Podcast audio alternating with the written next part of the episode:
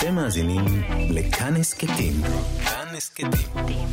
הפודקאסטים של תאגיד השידור הישראלי. גם כן תרבות. עם גואל פינטו.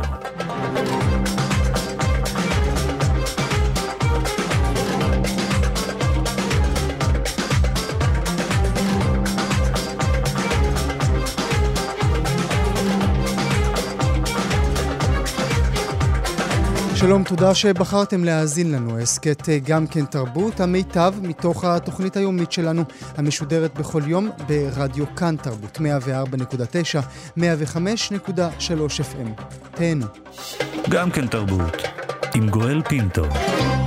אמנם לאחר אה, שנה איומה כמו זו של 2020, אה, שנה שאיש לא צפה את שתביא על האנושות, מטופש לנסות ולנבא את שתביא עלינו 2021, ובכל זאת אנחנו נעשה את זה. לאיזה כיוון ילך העולם, במה יעסקו אנשי התרבות והאומנות, ואם נמשיך בעלילות האפוקליפטיות, איזה תרחיש אנחנו נדמיין לשנה הבאה עלינו לטובה. כינסנו את מיטב המוחות, בוקר טוב לדוקטור עופרי אילני, היסטוריון וממרכזי קבוצת אנתרופוקן במכון ון ליר. בוקר טוב לך. בוקר טוב.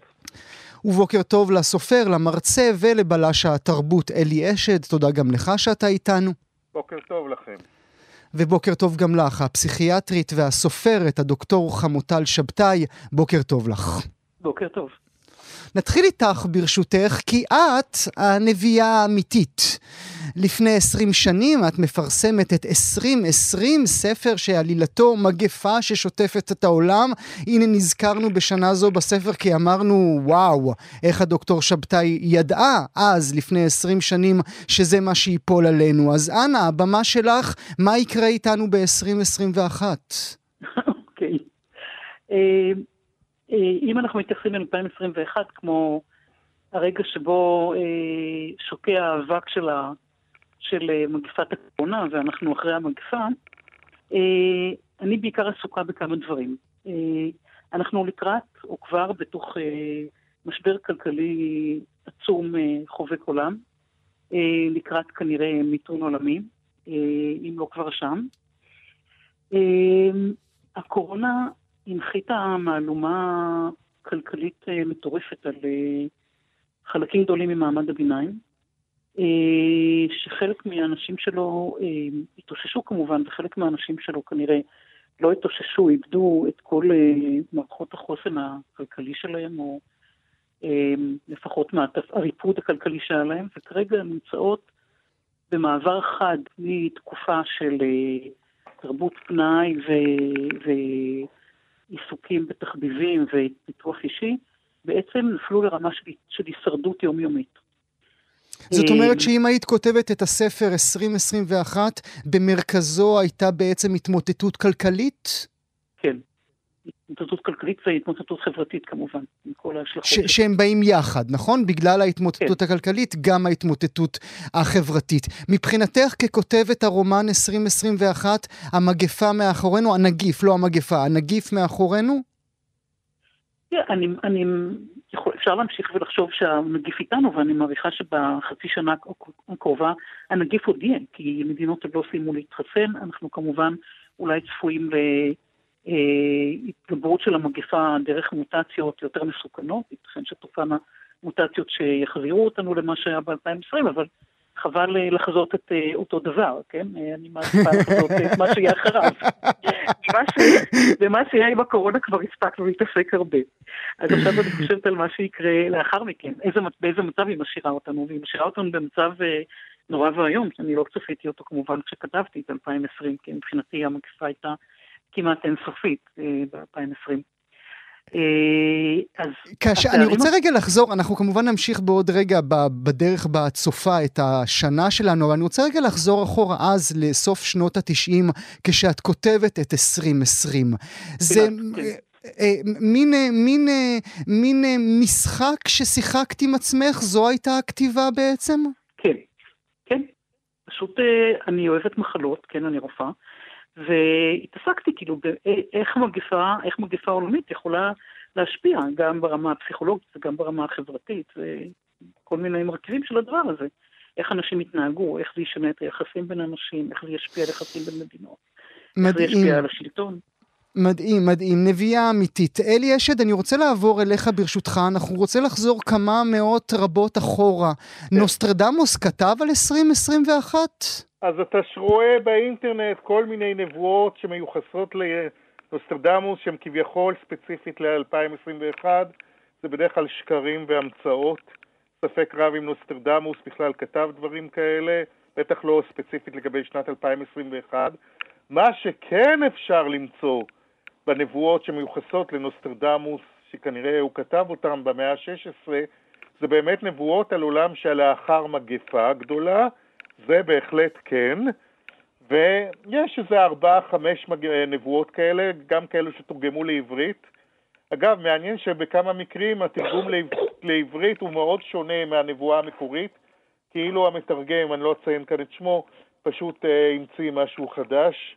במקום הנבואה המקורית שאפשר למצוא אותה בצרפתית. אוקיי, עדיין. אז בוא נתמקד במה כן. מה אנחנו כן יכולים לומר על פי הכתבים של נוסטרדמוס על מה שיקרה איתנו ב-2021? אז הוא למשל, יש לו נבואה אחת שהיא באמת נראית מדויק, די מדויקת, שבשנת 2000, שבעולם שלאחר מגפה, אז uh, תהיה מלחמה גדולה, ואחר כך תהיה מגפה גדולה שתפגע בכל העולם. לכאורה זה מדויק, 2021, אבל זה באותה מידה מתאים גם לאיזה שנה? 1919. Mm, ההוא mm. שהיה את השפעת הספרדית אחרי מלחמת העולם הראשונה. אז בוא, יכול להיות שבהנחה שאנחנו, שאכן יש כאן נבואה אמיתית, האמת היא שזה הרבה יותר סביר שהוא מתייחס דווקא ל-1919 ולא ל-2021. כן, כי למי יש חשק לעוד מלחמה עכשיו? אמור לי, מה, מהידע שלך הוא צדק לגבי 2020? הוא ניבא משהו ל-2020? אז הוא תיאר, יש דבר אחד שדווקא נראה די מדויק. באחת הנבואות שלו, של המגפה, הוא גם מתאר כל מיני uh, להבות מוזרות שיהיו בשמיים. עוד פעם, זה תלוי בתרגום שאתה משתמש, שאתה משתמש בו, של הצרפתית הקדומה. תראה, היו, היו דברים כאלה בשנת 2020, היו את השרפות הענקיות באוסטרליה. אה, אוסטרליה, אני, אני, אתה דיברת וניסיתי לדמיין לא מה רק עם הלהבות, אבל כן, גם אוסטרליה. בקליפורניה, גם מהמם. בקליפורניה. בזה התחלנו את השנה בעצם, שכחנו נכון מזה. מאוד, כלומר, בגלל שינויי האקלים. כן, זה דווקא מתאים הנבואה הזאת ל-2020, גם מגפה ענקית וגם כל מיני שריפות ענקיות שקו הרקיע משתנה לחלוטין, אז זה דווקא לא מהמם. שונה ממה שהיה ו- ב-2020. ואם אני עובר, אני עובר מהצרפתי אלינו היהודים, יש בתורה, בתנ"ך, בנביאים שלנו, מישהו מהם שמדבר על 2021? אה, תראה, תראה, קודם כל בוא אני אגיד משהו, יש כל מיני אנשים לאורך השנים שחזו תחזיות, סוף העולם יקרה בשנה הזאת, בשנה הזאת. מה שמעניין שהם ברובם המוחלט, כל החוזים האלה, יש אפילו רשימה ענקית שלהם בוויקיפדיה, שהיא עדיין לא ממצה, הם בדרך כלל מגיעים עד שנת 2020. מעט מאוד, אני מדבר על Mm, כמה שנים mm, לפני, אני לא מדבר mm, על החודשים. האחרונים. באינטרנט עוברים את 2020, כאילו 2020 זה השנה הסופית שאחריה כבר לא יהיה יותר. אז יש אוקיי. כאן. אבל אין, בתנ"ך, תראה, התנ"ך הוא אגב הוא הספר הקדום ביותר שמתאר ניסיון אמיתי להתמודד עם מגפה, עם הצהרת. אין. לנו דוגמה יותר קדומה, קדומה מזה, אבל נבואות על משהו שזה ספציפי 2020, לא, בהחלט לא, אין משהו. בהחלט לא. נעבור אה, אליך ברשותך, אה, עופרי. איך אתה רואה, הדוקטור אילני, איך אתה רואה את 2021? במה העולם יעסוק בעיקר? אוקיי, אז תראה, קודם כל, אני מקווה שאני לא אאכזב, ונדמה לי שאני לא באמת נביא, ושאף אחד מאיתנו אה, הוא לא באמת נביא אה, שיכול לקרוא אה, בכוכבים ובכל אה, מיני, אני לא יודע, פעם היו קוראים בכבד של בהמות או משהו כזה, כן? אבל מה שכן אפשר לעשות זה להיות רגיש אולי להווה, מספיק לפעמים להיות רגיש להווה ולראות מגמות מסוימות, מגמות שהולכות ושכנראה יתגברו.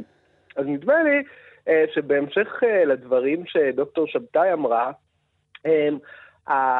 אנחנו רואים שתי מגמות מנוגדות. מצד אחד, אה, המגמה שאולי תתבלט בחודשים הקרובים היא לעשות מין תפנית חדה, לשכוח מ-2020 הנוראה, כמו שאנחנו שומעים עכשיו, ולעשות הכל בדיוק הפוך. כן? וכאן נראה איזושהי תעשייה של אופטימיות, כן? קוראים לזה אפילו תעשיית האופטימיות. אז ברמת סגנון החיים מדברים על נטייה לצבעוניות, לגודש, כאילו הפוך מה, אה, מה, מהצנע הכפוי, כן, ש, שנכפה עלינו אה, בזמן, אה, ב, בשנה הזאת, כן, אה, אה, משהו כאילו איזושהי, לנסות לחגוג את החיים, להתפעל ו, וכן הלאה.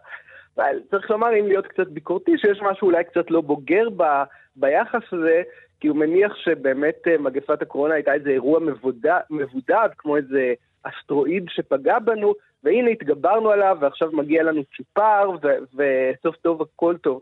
בשעה שלמעשה כל מי שעיניו בראשו, רואה שאנחנו צפויים כנראה, למרבה הצער, להרבה משברים בעשור הקרוב ובעשורים הקרובים, בעיקר באמת בגלל הקריסה האקולוגית שאנחנו חיים mm-hmm. בתוכה ושינוי mm-hmm. האקלים. היחס בינינו לבין הטבע השתנה, הטבע קצת, אפשר לומר, השתגע. אנחנו צפויים לחוות שוב שריפות בקנה מידה בלתי נתפס, הפשרה של קרחונים, הפיכה של אזורים גדולים בכדור, לבלתי ניתנים לחיים. בעצם בכלל אי אפשר לדעת מאיפה זה יבוא, כן? כי זה לא, זה מערכת יותר מדי מורכבת כדי בדיוק לחזות.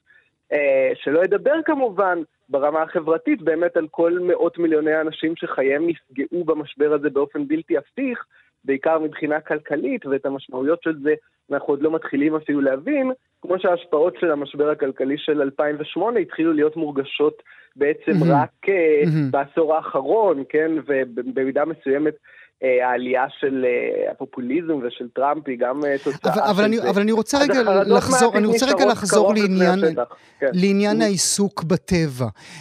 האם נדמה לך שרוב בני האדם תופסים את השבעה, שמונה, תשעה חודשים האחרונים כעיסוק בטבע? הם מחברים בין שני הדברים? לא, גם החיבור הוא, צריך לומר שאין בהכרח קשר מובהק בין uh, מגפת הקורונה לבין uh, למשל שינוי האקלים, כן? Um, יש איזשהו קשר מבחינת uh, אולי חשיפה גוברת שלנו לכל מיני פתוגנים שקשור, שקשור לאיזה סכר שנפרץ, כן? ביחסים בינינו לבין הטבע, אבל בין אם זה קשור או בין אם לא, אפשר לומר שזה, שהמגפה היא איזה סוג של... Uh, אה, אות או, או אה, משהו שנותן לנו הזדמנות אולי להתכונן, לפחות תודעתית, לתקופה מאוד מאוד משברית, אה, שאת סופם ישורנו. אני, אני לא בטוח שככה, אנשים, שככה רוב האנשים מתייחסים לזה, אני חושב שבאופן טבעי אנשים מתייחסים להתגוננות האישית שלהם, מסתכלים בטווח יותר קצר ובינוני, בטח בזמן שהוא כל כך, אה, אה, שיש בו כל כך הרבה אי-ודאות, ולראות את הדברים באופן כל כך מערכתי, אולי באמת זה דבר שמעטים עושים. שאי אפשר באמת לחבר. אני רוצה לחזור אלייך, דוקטור אה, שבתאי. את דיברת איתנו בשיחה מוקדמת על איזושהי כותרת שאני צריך ברשותך ש, שתפרטי כאן יותר. את מדברת על כך שב-2021 האנושות הולכת ונפטרת מהצורך להתייחס למציאות. מה זה אומר בעצם? זה בעצם אה, תהליך שכבר מתקיים או מתנהל אה, כמה עשרות שנים, שבהם אנחנו לאט לאט לאט לאט הולכת ומתבססת איזושהי אשליה, אה, שיש לנו שליטה במציאות, שאנחנו יכולים, היא התחילה כמובן כנראה מהקולנוע, מזה שהופיעו כל מיני תחליפי מציאות, אה, והתגברה עם הופעת ערוצי הטלוויזיה ואפשרות, אתה יודע, ללחוץ על השלט ולהעביר לך כל פעם את המציאות בטלוויזיה, עד שתגיע למציאות אה, שבאה לך בטוב, כאילו לא מזעזעת אותך, לא קשה לך מדי, לא מדאיגה אותך, ועושה לך כיף. והדבר הזה הלך והחמיר מאז שיש את הסמארטפון אה, עם כל התוכנות, שכולן מציגות כל מיני חליפי, תחליפי מציאות אה, הרבה יותר מלבבים מהמציאות עצמה כמובן. Mm. זאת אומרת, עולמות המראה שחורה, לשם את לוקחת אותנו? לא, לא, לא, זה רק חלק קטן מהעניין. אני חושבת שכשאנחנו מחזיקים את המכשיר הקטן הזה בכיס, אנחנו בנגיעה קטנה במסך יכולים להרגיע, מגיעים לחוויות שאנחנו כל יכולים מול המציאות. הרגשה שאנחנו יכולים לנהל את המציאות, החל ברמה הכלכלית, לקנות כל דבר שאנחנו רוצים, לבחור כל דבר שאנחנו רוצים, להבין בכל תחום שאין לנו שום מושג בו, למרות שההשכלה שלנו לא קרובה אליו בכלל. אנחנו אה, מבינים בהכל. אנחנו מבינים בהכל כמו המומחים, אה, וזה הכל קורה בשנייה, תוך נגיעה קטנה ב- במערכות המידע, אנחנו מגיעים לכל ידע שהוא. אנחנו מצוידים באולם, ב- ב- באולפן טלוויזיה ובמה, שיכולה להציב אותנו בכל מקום שבעולם, בכל שפה בעולם, כדי שנגיד את הדעות שלנו, או נשיר, מהמם. או נרקוד, או נסית, או כל מהמם. דבר אחר. אנחנו, כל אחד מאיתנו מצויד במערך תקשורת עולמי, שנמצא וכול, ו, בכיס. ו, וכולנו שווים במובן הזה שיותר ש- ויותר את, אתה שומע יותר ויותר אנשים מדברים במונחים של אני מאמין שאני לא מאמין של. העובדה כבר אין, ל, ל, ל, ל, למציאות כבר אין חשיבות, כי אתה מאמין, אז אתה מאמין. נכון, יותר מזה, חלק מהאנשים לא רק מאמינים, חלק מהאנשים משוכנעים שהם יודעים. הייתי בבית חולים, ואנשים שעמדו לידי, שהם אה, סתם אנשים שהמתינו, לימדו אותי אם המסכה עוזרת או לא עוזרת, למרות שאני רופאה, ואמרתי להם את זה. והם הרגישו שהם יודעים את זה לא פחות ממני. אני חושבת שאנחנו חווים, רובנו, דרך האינטרנט, דרך הסמארטפונים, פשוט חוויה מאנית, שאנחנו כל יכולים, ושהמציאות קטנה עלינו. ושאם אנחנו רק נרצה, אנחנו נסדר את המציאות כמו שבא לנו, שאנחנו יכולים לנהל אותה, לשלוט בה, לדרוש מידע שבכלל לא קיים, כמו למשל אנשים שבאים ושואלים את הרופאים שמתעסקים במגפה כל מיני שאלות שאיש לא יודע אותן, אבל נדמה להם שאפשר לדעת הכל. אז אם אין תשובות לדברים האלה, מזלזלים באוטוריטה של הרופאים. וכן הלאה. כי אין להם פשוט- תשובות. כי אין להם תשובות, ושבמציאות אין תשובות, אנחנו פשוט הולכים כבר 20-30 שנה וניתקים בפנטזיה שלנו, כן, זאת אשליה, שהמציאות היא קטנה עלינו ושאנחנו מנהלים אותה, ושהמציאות לא יכולה עלינו, היא כבר לא מחייבת אותנו. מהמם. ואולי מילה לסיום, לפני שנעבור לאלי אשד, מילה לסיום. העובדה שבאה הקורונה והחטיפה לנו סטירה בפרצוף, לא משנה את מה שאמרת עכשיו? לא, עדיין אנחנו של- יוצרים לעצמנו מציאות שלגבי חלק דמיונית? מהציבור, חלק מהציבור אה, כנראה נחת למציאות, וחלק מהציבור מגלה שהוא בעצם בכלל לא מסוגל להתמודד עם המציאות.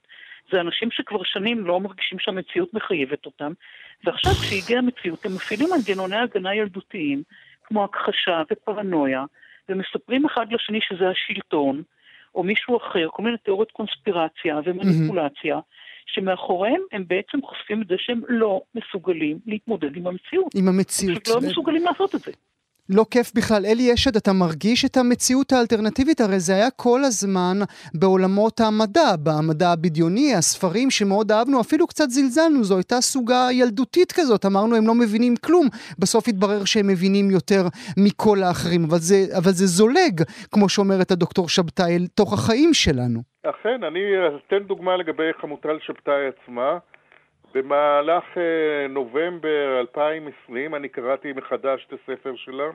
קראתי אותו 20 שנה קודם לכן, יותר, בערך ב-98, והוצאתי אותו שוב מהמדף כדי לקרוא אותו שוב בשביל רשימה שאני הכנתי לנבואות שהתגשמו או לא ב- ל- על, על 2020-2021, ותוך כדי הקריאה החדשה התברר לי שמה שקורה שם בהדרגה מתעמת במציאות עם איזשהו נגיף שמגיע מאסיה, ובכל מקום אנשים לובשים מסכות. אמנם הרגשתי שזה היה כמו הסארס, אבל הנה, זה מה שמתואר בספר. ושלב אחרי שלב, עמוד אחרי עמוד, זה התחיל להתגשם. אז כן, שככל שקראתי את הספר שלה, אז התחושה הייתה בדיוק מה שאתה מתאר, כי זה קרה מחוץ לחלון שלי, בעיתונים, בטלוויזיה, במה שתואר בספר. אז הייתה תחושה כזאת. במה יעסקו אנשי התרבות והאומנות, אלי אשד, בשנה הקרובה? אז בוא, ברור במה הם יעסקו. הם יעסקו, רובם המכריע, בהתנסויות שהיו להם במהלך שנת הקורונה. אוקיי. אני מתאר לעצמי שכל... בחדר, התס... הפ... בחדר הפרטי שלהם, הקטן. כן, כל התסריטאים וכל המחזאים וכל הסופרים וכל המשוררים, כולם יתארו חוויות מהחדר, מהבידוד וזה. השאלה היא, כמה השוק, כמה הקוראים, יהיה להם כוח לקרוא את כל זה, שגם הם חוו בעצמם, אז ברור שיכולים לחוות ספר אחד, הצגה אחת, חמישה סרטים. יותר מזה, אני לא מאמין שהציבור הרחב, אני ואתה, נהיה באמת מוכנים ומסוגלים לחוות את זה. אז כמה שאנשים יכתבו וייצרו, אני לא מאמין שהרבה מזה יגיע לתפוצה אצל הציבור הרחב באמת. בגלל שגם הקורא עצמו חווה את הדבר, הוא לא צריך כן, מישהו שישמש... כן, הוא כבר לא צריך לקרוא את זה, בסדר, מישהו מתאר את זה בצורה נפלאה עוד פעם. כמה אתה כבר יכול עוד פעם לחוות את זה? אתה לא רוצה גם. אנשים ירצו לקרוא, אני אומר לך, לצפות ולחוות. על דברים אחרים. אחרים. הדוקטור אילני, אמור לי לסיום ברשותך משהו טוב שיקרה ב-2021. טוב, אז uh, אני, חושב, אני מסכים בהחלט עם מה שתואר קודם לגבי הפרגמנטציה הזאת, באמת שבעיקר לכל אחד אולי יש איזושהי מציאות משלו, אבל uh, אולי אנחנו נלמד באיזשהו, אולי משהו שיישאר, זה, זה באמת יכולת להתכנסות, אה, ולמשל מדובר אה, על אה, תחייתה של החברות, של הערך של החברות, הידידות, שהוא איזשהו סוג של חוויה אנושית שאולי מעמדה קצת ירד במאה השנים האחרונות. יש איזשהו ספר שאמור לצאת בקרוב של תיאורטיקן בשם מיהי הרר, In Praise of Friendship, ושבאמת מעלה על נס את הערך הזה אה, של החברות. כי מה, כי התגעגעתי אליהם נורא בתשעה חודשים שלא ראיתי אותם? בין השאר, או שאלה בכלל מגמות אה, קצת יותר ארוכות טווח, אה, תנודות אה, לכאן ולכאן. אה, בכל מקרה, מכל דבר לומדים, כן? אה, אני, אני רוצה לקוות שבכל זאת אה, משהו יישאר, איזושהי למידה, איכשהו נעשה חכמים יותר אה, מהחוויה הזאת, שלפני שנה באמת הייתה נראית הזויה מאוד, הזויה. אם אנחנו חושבים על איפה ו... היינו. כן. ואולי עוד מילה, דוקטור אילני, אם דיברת על החברות, על, ה, על הדבר הכה מהותי הזה עבור כולנו, מה עם מגע? אנחנו ניזכר לגעת? אנחנו, הגוף שלנו עוד יזדקק לזה, או שפתאום הגוף שלנו יגיד, אתם לא זקוקים לזה, הנה, תראו בעצמכם? זאת שאלה גדולה מאוד, האם כמה מהר יחזרו, בהנחה שבאמת אה, נשליך לצד את המסכות אה, אה, ואת כל אמצעי הבידוד והריחוק, כמה מהר אה, נחזור, אה, כן, להתחבק, אה, ללחוץ ידיים, למקומות מפגש, כמו אפילו מועדונים וכן הלאה, או שמשהו נתבע ו- ולא ישתנה כל כך מהר, כי אנחנו יודעים מההיסטוריה שיש דרכי התנהגות שבאמת משתנות, משתנים באופן פר- mm-hmm. פרמננטי, mm-hmm. ומגפות וקטסטרופות מהסוג הזה, הם לפעמים בדיוק הרגע שבו השינוי הזה מתרחש ו... ואחר כך כבר לא חוזר. מעניין, מעניין. אני, אני מתגעגע, אני מתגעגע לחבק. הדוקטור שבתאי, מילה אחרונה שלך, אני יודע שאת עובדת על 2050 עכשיו, על 2050, אולי כדאי לבקש ממך לא לכתוב את הספר? טוב, האמת היא שלצערי הוא כבר כתוב בחלקו מזה כמעט 30 שנה, אבל, אבל כן, אני כנראה אשנה אותו בהתאם ודברים חדשים שאני רואה כרגע בתמונה. אה, כן. הוא התפרסם. אה, בצורה מאוד מאוחרת כמובן, אז הכל יהיה בסדר. לא נו, הלוואי, הלוואי. נאמר לכם תודה, דוקטור עופרי אילני, אלי אשד והדוקטור חמוטל שבתאי, תודה רבה שהייתם איתנו הבוקר. השפה העברית, השפה העברית חוגגת היום, והיא גם הייתה בת נוספת במשפחת מישורי, ברוכת הבנות. האבא היה בלשן, עדיין בלשן, האם מורה, יחד הם היו בעלי הוצאת ספרי לימוד שיצאו בה ספרים על ספרות ולשון. אבל אפרת, הבת האמצעית, מרדה בשפה, אולי גם בהוריה, עוד נשאל בעוד רגע, והפכה, ל... והפכה אותה למגרש המשחקים שלה. מצד אחד מכבדת, מצד שני עושה בה כבשלה, כמי שאומרת אני לא עובדת בשבילך, את עובדת בשבילי. עכשיו אה, ספר שירים חדש לאותה בת אמצעית, המשוררת אפרת מישורי, ואיש לא חיבק את הים. שימו לב לכותרת היפה, איך בכלל אפשר לחבק מים. אפרת מישורי, בוקר טוב. בוקר אור. מזל טוב. תודה רבה רבה. זהו, שלא הלכתי היום לים. לא הלכת. איך מחבקים ים בכלל? חשבתי שהוא מחבק אותנו. אה, קודם כל, אה, הוא מחבק אותנו, אבל uh, כשכתבתי את השיר הייתי דווקא בגלות מהים, וכתבתי אותו uh, כשאני הייתי הים. Mm, uh, והרגשתי ש... שאני כל כך מוצפת ושופעת ו... וגולשת, ו... וזהו, ושאף אחד לא מצליח לחבק אותי. משהו כזה. ואולי אה, לכבוד... אבל אני לכ- תמיד תמיד אוהבת ים, ותמיד אהבתי ים, ו... ו... ו... ו... לכבוד אה, יום הלשון אה, העברית, קחי אותי ברשותך מעט הביתה. מה, מה השפה שיחקה שם בבית? אני מלאה הרהורים בעקבות המבחר.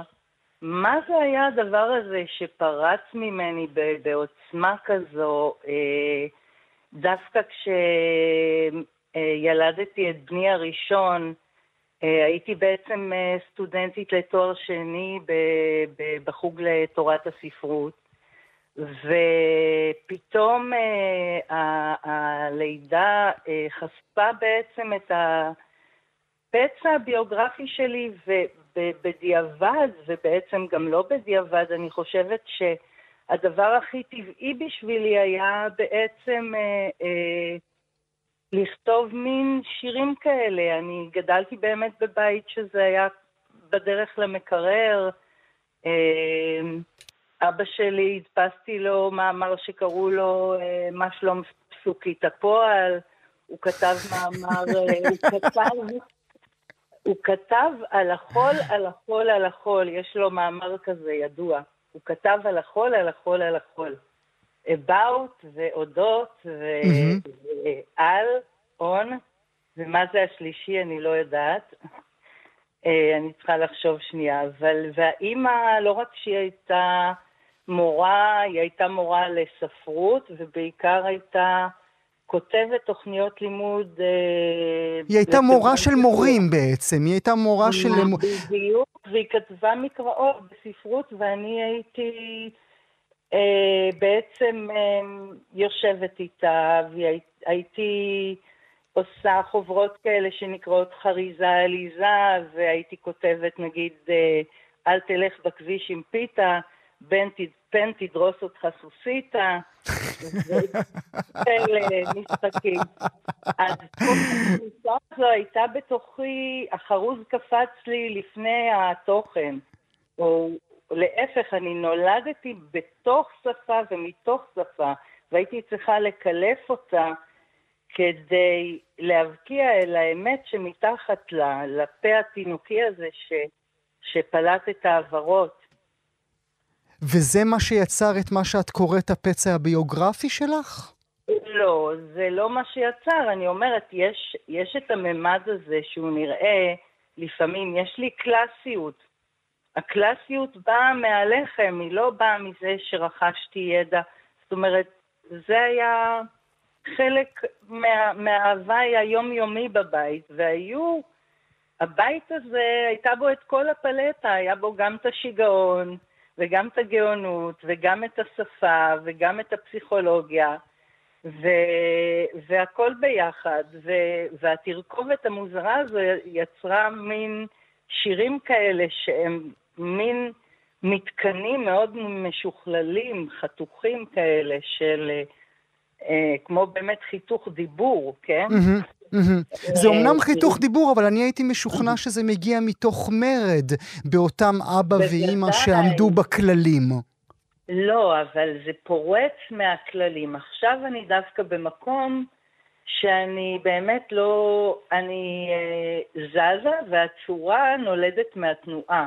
קודם הייתי משליכה את הצורה קדימה, הצורה, החיתוך, העצים התחביריים, הידע שלי הטבעי, בגלל שגדלתי בבית כזה, היו מאוד מאוד uh, חזקים והטילו את עצמם קדימה ואת התוכן, את התוכן שהוא היה כואב וחסר צורה, uh, הייתי לוכדת בתוך מבנים כאלה. מהמם. מאוד מאוד, אה, מאוד אה, צליליים לפעמים גם, שלפעמים הצלילים הדגימו, תמיד לכדתי חללים כמו במוזיקה, רווחים. וזה מה שהפך, זה, זה מה שהפך, צריך לומר, אה, אותך לאולי מהמשור, לאחת מהמשוררות המוכרות ביותר בשדה הישראלי, ב- בוודאי בעיני הציבור הרחב, בגלל המוסיקה הזו המיוחדת שיצרת, בגלל הדרך בה את קוראת שירה, בגלל שאנשים שומעים את הצלילים, אולי עוד לפני שהם מבינים את המילים. בדיוק, רציתי שהשירים שלי ייתפסו, גם באמת במובן של להיתפס בחושים לפני שהם יהיו מובנים.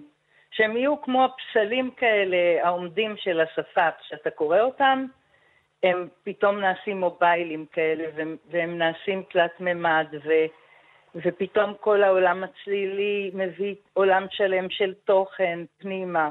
מהמם. ו- ו- כי גם אני מרגישה גם שהיום אני יכולה לומר שאני קוראת את השירים האלה והתוכן שלהם מאוד כואב, פשוט דייקתי את התוכן, כמו שעושים בשירה.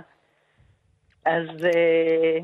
וכן, מרדתי ב- באוטוריטה, בהורים שלי, לא דיברתי, השירים האלה נכתבו כשאימא שלי, שהיא הייתה אוטוריטה הספרותית, בעצם לא דיברתי איתה אה, אחרי הלידה של הבן שלי, וזה המשיך עשר שנים, וזה היה נתק מאוד אכזרי שגזרתי על עצמי, והדיבור התחיל במין בעצם בלדות כאלה, שמאוד אהבתי. אה, בילדותי... את יודעת לומר למה גזרת את זה על עצמך? מדוע גזרת על עצמך אה. פרידה מאימא? אה, זה קשור כבר לביוגרפיה שלי, שאני עמלה עליה. יש לי פשוט מספיק חיים לחיות. אה, עברתי כל מיני דברים בעברי, אני לא סתם נעשיתי משוררת. הספר הזה הוא אה, אה, ספר אה, שהוא ספר עלילה בלשני, גם, גם במובן של אה, בלשות. מהמם, לא רק אה, בלשני, אני אלא גם בלשי, כן. ברור, ברור. אני uh, כותבת על ה... מה אדם כותב, על הפלטה הרגילה, על החיים שלו, על הכאבים שלו, על המשפחה שממנה הוא בא, על המשפחה שבה הוא מישהו חי. במשפחה שלך הבין אותך, אפרת? Uh, היה, האמת היא שלא לא בדיוק הייתי... בוא נגיד שהדרמה הדרמה אה, במשפחה אה, לא הייתה קשורה ל, ליציאה שלי לאור כמשוררת, אבל הספר הראשון שלי, שהוא היה דווקא ספר ילדים מחורז, עם קצת לקח דידקטי שמשרד החינוך המליץ עליו, אז אה, הוא כן יצא בהוצאה של ההורים שלי, אמ, וציירתי את כולו. ואחרי זה התחתנתי, ובעצם זה היה, וילדתי מאוד מהר, וזה היה הירושימה בשבילי. אנחנו לפעמים עושים דברים בצורה מאוד אה, הישרדותית, ולא מודעים, הבחירות שלנו הן מאוד מאוד... אני- אה, הנישואים הייתה הירושימה או שהאימהות הייתה הירושימה? לא, זה, האימהות והנישואים קרו במקביל, ובבת אחת אה, עברתי מתלמידה לתורת הספרות, אה, בדיוק הוצאתי את הספר הראשון הזה, ובבת אחת עברתי, אה, ל, ל, התחתנתי אה, עם, עם הצייר יעקב מישורי, מהמם. והייתה לי לידה מאוד קשה, היה לי דיכאון אחרי לידה שבעצם כתבתי עליו ב- רק בספר האחרון, שנקרא אישה נשואה ושירים בודדים. והיה היה איזה נתק אה, והתחברות אה, מאוד מאוד חזקה לאיזה מין אה, אוטופיה של, של משפחה שבסופו של דבר התפרקה. אבל אני גם אמרתי כשהתג- כשהתגרשתי, שנשברה לי השפה. למה ו- דווקא שם? הרגשתי ש... זאת אומרת, אני מרגישה כמו, אני כלי, כן? ואני כלי שבור. גם קרו לי אירועים בחיים שגרמו לכלי הזה להישבר, וכולנו סוג של כלי שבור. והשפה הייתה בשבילי תמיד אחיזה מאוד חזקה, דווקא. כאילו ניסיתי באמצעותה לייצר לי בית, לייצר קונסטרוקציה, לייצר עמוד שדרה. השפה נולדה עוד לפני התוכן, או היא הקדימה את התוכן. ואת הביוגרפיה שלי עוד לא יכולתי לנסח, אלא בדיעבד כשילדתי. הסתכלתי אחורה, ראיתי מאיפה באתי, כל הדברים האלה קורים, אז כבר אז הייתי עסוקה בלהתקין לי שפה חדשה, והשפה הזו שוב נשברה. אה, אחרי שהתגרשתי. לא היה לי כבר על מה להגן שם, זה גם התפרק לגמרי. וכל הסיפור הזה שחבוי בעצם במבחר ואיש לא חיבק את הים, הוא סיפור כזה של, אה, בוא נגיד, לעשות וי על, אה, על, בטופס. על אה, מה שנקרא להתחתן, ואז אה, ללדת ילד, ואז לגלות שאני בעצמי ילדה פצועה, ואז לכתוב שירים, ואז להתגרש, ואז אה, לכתוב את הספר הדיכאון של הנישואים, ואז אה, להמשיך לחיים אחרים שבספר הזה גם נמצאים בסוף הספר. אה, יש כבר כתיבה שהיא כבר יותר בשלה עם אותם נושאים, עם אותה אהבת ים, עם אותה אהבת אדם, עם אותה אהבת שפה, אבל באופן מאוד שהקצב שלו הוא מאוד מאוד אחר. ו... ואני אשמח אם לסיום השיחה שלנו, ברשותך, תקראי עבורנו בדרך הכל כך מיוחדת שלך את פואם, אם זו בחירה אה, טובה בעינייך. אה, זו בחירה ממש מצוינת.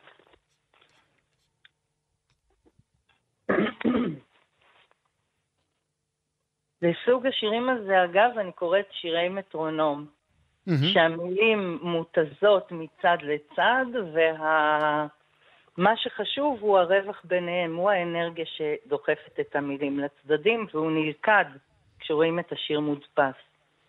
חדשות קטנות. חדשות קטנות, תוכניות בקצב, שריר הלב, מתכווץ, מתרחב, מתכווץ, מתרחב, פועם, פועם, פועם, פועם, פועם, פועם, פועם, פועם, פועם, פועם, פועם, פועם, פועם, פועם, פועם, פועם, מספיק ודי, ודי, ודי. אפרת מישורי, ואיש לא חיבק את הים, אה, פועם, אני מודה לך עד מאוד. תודה שהיית איתנו הבוקר. תודה רבה רבה. אנחנו ממשיכים ועוסקים אה, בשפה, נדבר עכשיו על עבודת התרגום. כאשר אנחנו מדבר, מדמיינים את עבודת המתרגם, אנחנו מעלים ברוחנו אישה, איש, יושבים בחדרם הסגור, מולם הטקסט בשפה המקורית, סביבם מילונים ועבודת פרך, שבליבה מן הצד האחד העברת מילים משפה לשפה, ומן הצד השני העברת רוח, אווירה, מוסיקה.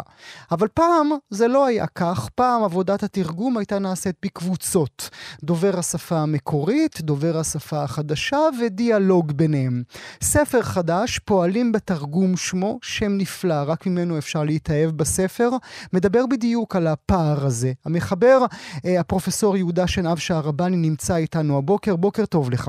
בוקר טוב, אה, גואל. תודה לך על תוכנית תרבות בלב מציאות כל כך מתחדכת. תודה לך שאתה נמצא איתנו הבוקר. אני מת על השם הזה שבחרת, פועלים בתרגום. באמת, זה, זה גורם לי לכבד אותך, כי אתה אומר, אני פועל בדיוק, בדיוק כמו מישהו שהולך לרצף היום במקום כלשהו. אה, נכון, אבל יש לה, אה, כמו שאתה יודע וכמו שרמזת, אה, לשם הזה גם קונוטציות נוספות או משמעויות נוספות. פועלים במובן של workers, של laborers, של פועלים, של עובדים. Mm-hmm. ופועלים במובן גם של actors, שאני אסביר תכף עוד מעט מה זה, כי אנחנו אה, פועלים לא רק בעשיית התרגום, אלא פועלים גם מחוץ אה, לתחום האסתטיקה והספרות, פועלים בעולם. העבודה של התרגום, למשל כמו שהיא מתבטאת בכתוב, היא מודל לעבודה בעולם בין אנשים, ולא רק אה, בעשיית ספרות טובה או בתרגום ספרות טובה, אם אתה מבין למה אני מתכוון, בהבחנה בין השניים. עכשיו, אתה צודק, כשהספר מחולק לשני חלקים, והחלק הראשון עוסק בשאלה שאתה הצגת כרגע. מה, איך, איך זה היה פעם וממתי אה, אנחנו מחשיבים או מדמיינים לנו מתרגם או מתרגמת שיושבים אה, לבד ללא דיאלוג עם אף אחד.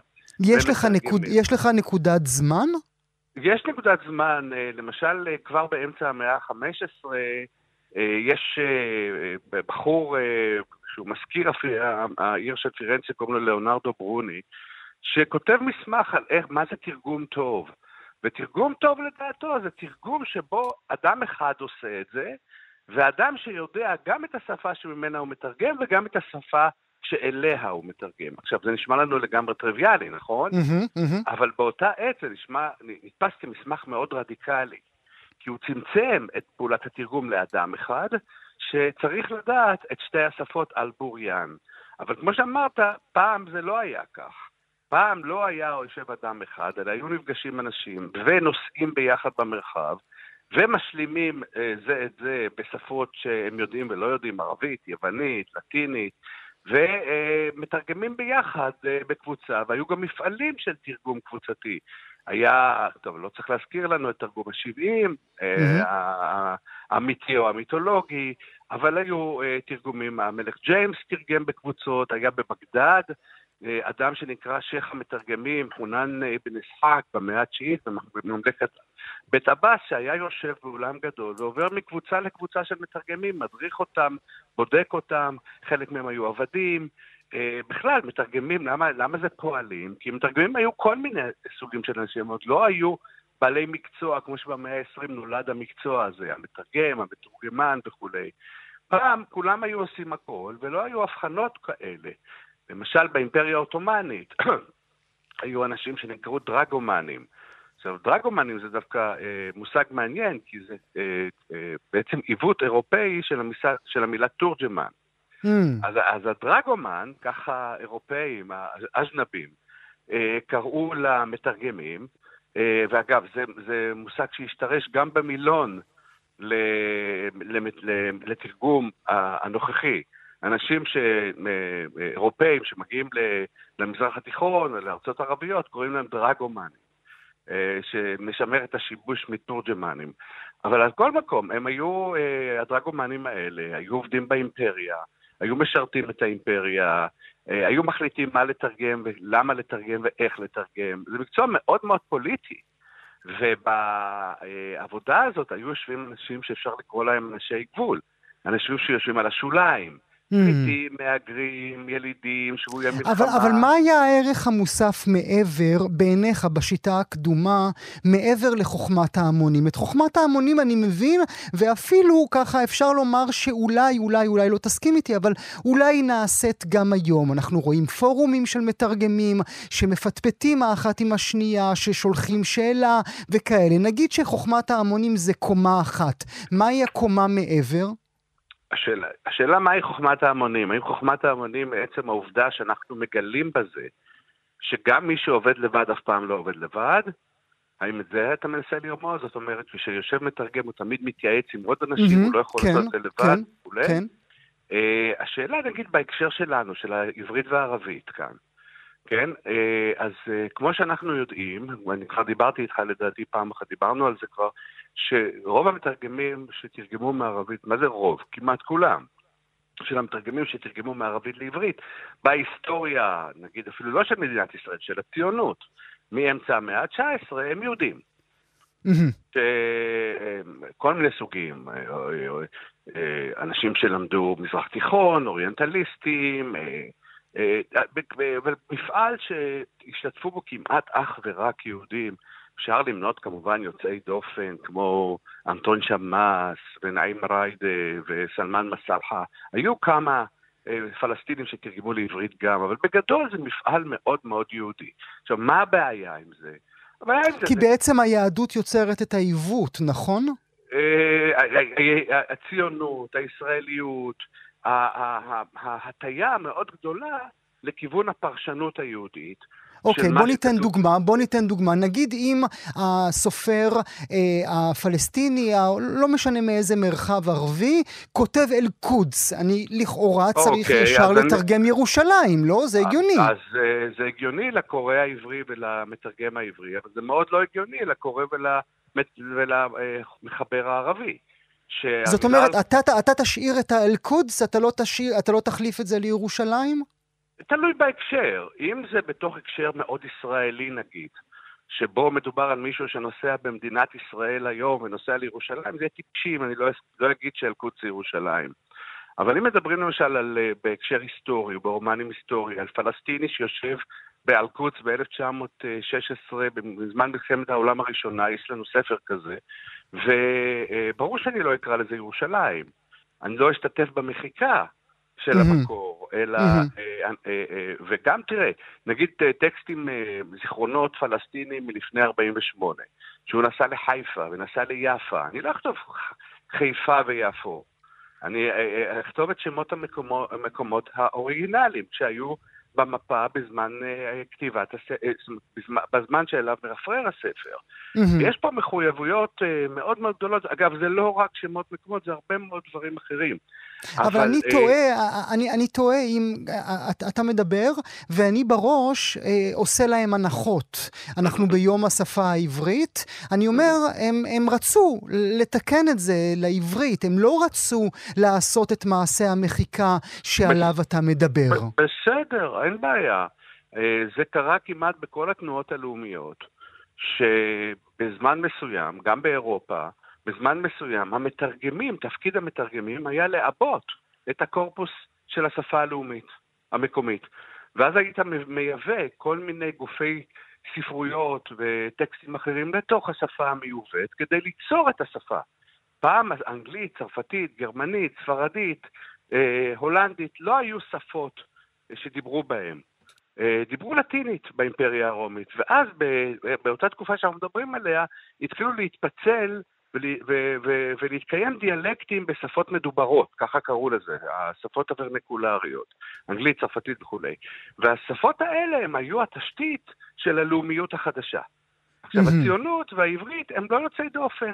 גם להם, המתרגמים הראשונים, המשכילים היהודים שישבו באירופה בסוף המאה ה-19, זה אה, מסופר בספר, אה, ישבו ותרגמו לתוך העברית, או אם אתה רוצה, חידשו את העברית, או אם אתה רוצה, המציאו את העברית החדשה המודרנית, mm-hmm. על ידי תרגום טקסטים לתוכם. אז למשל, אתה לוקח אה, מתרגמים שתרגמו את שייקספיר. אדם כמו יצחק סלקינסון, שהיה הבראיסט, התנצר, למרות שהיה יהודי, אה, ותרגם, הראשון שתרגם את שייקספיר לעברית. וקרא לאוטלו עטיאל הכושי, וקרא, ל... וקרא לרומר ויוליה רם ויעל, והיה נחמן פרנקל, והיה נחמן פרנקל שתרגם את, את, את רובינזון, את דון קישוט, וקרא לו אבינועם הגלילי. אז כל, הס... כל, כל התרגומים הללו, מה הם היו? הם היו בליעה לתוך מקום שנחשב השפה הלאומית החדשה, לתוך העברית, לתוך הקורפוס הלאומי, לעבות אותו בעוד טקסטים ועוד, בעוד ספרויות, כדי שהקורא או קוראת העבריים יוכלו לקרוא את הדברים האלה בעברית ולחזק את העברית כשפה לאומית. אז יש פה, בסדר, אני, אין לי בעיה, אני, אנחנו קוראים לילד בשמו. מה שיש פה זה uh, בעצם לאומיות של השפה, בפוליטיקה של השפה, ולפעמים גם לאומנות, כי אנחנו... Mm-hmm. אה, מה זה, מה זה לאומנות? אה, אתה יודע טוב כמוני, שמה שקרה פה בשנות ה-50 וה-60 זה מחיקה רבתי של כל השפות שהן לא עברית. עזוב רק את הערבית והיידיש והפולנית, כל השפות. על מנת להיות אזרח טוב, היה אזרח שדובר ערב, עברית טובה ולא מת, מתקשקש בשפות נוספות. Uh, אז הייתה אידיאולוגיה מאוד חזקה לאומית של ה... כמובן. כמובן, והתיקון רק מתחיל. אנחנו חייבים לסיים, אבל אני בכל זאת רוצה לתת לך עוד דקה אחת, שתאמר לי, פועלים בתרגום, למי זה מיועד בעצם? מי קהל היעד של הספר שלך? יש קהל היעד, הוא קודם כל הקהל הגדול המשכיל. אני רוצה רק להגיד שהספר הזה יצא במכון ון ליר בירושלים, והוצאת הקיבוץ המאוחד, וזה בסדרה שיוצאת במכון בן ליר בירושלים כבר אה, כמעט 20 שנה, וחלק מהעבודה הזאת של, התשתית של הספר הזה בוצעה שם, וחלק מהספר, חלקים מהספר הזה גם אה, אה, אה, נכתבים בעקבות התנסות שיש בסדרת mm-hmm. מכתוב. Mm-hmm, כמובן, שאתה העורך הראשי שלה, כן. כן, והספר הזה הוא מיועד למשכילים, לתלמידים, לאנשים שרוצים לדעת משהו על תרגום, לא חייבים לקרוא את כולו, אפשר לקרוא חלקים ממנו, החלקים המעניינים ממנו, יש חלקים על ערבית, יש חלקים על אירופה, והיסטוריה תרבותית של התרגום. ו... וזהו. מרתק, מרתק עד מאוד. אני מודה לך שוב על השיחה המעניינת הזאת, הפרופסור יהודה. תודה לך, גואל. תודה שהיית איתנו הבוקר. ביי ביי. כאן הגיעה לסיומה תוכנית נוספת של גם כן תרבות. כרגיל, אנחנו שולחים אתכם לעמוד הפודקאסטים שלנו, עמוד ההסכתים, בכתובת כאן.org.il/פודקאסט. שיהיה לכם מה להאזין. תודה שהייתם איתנו.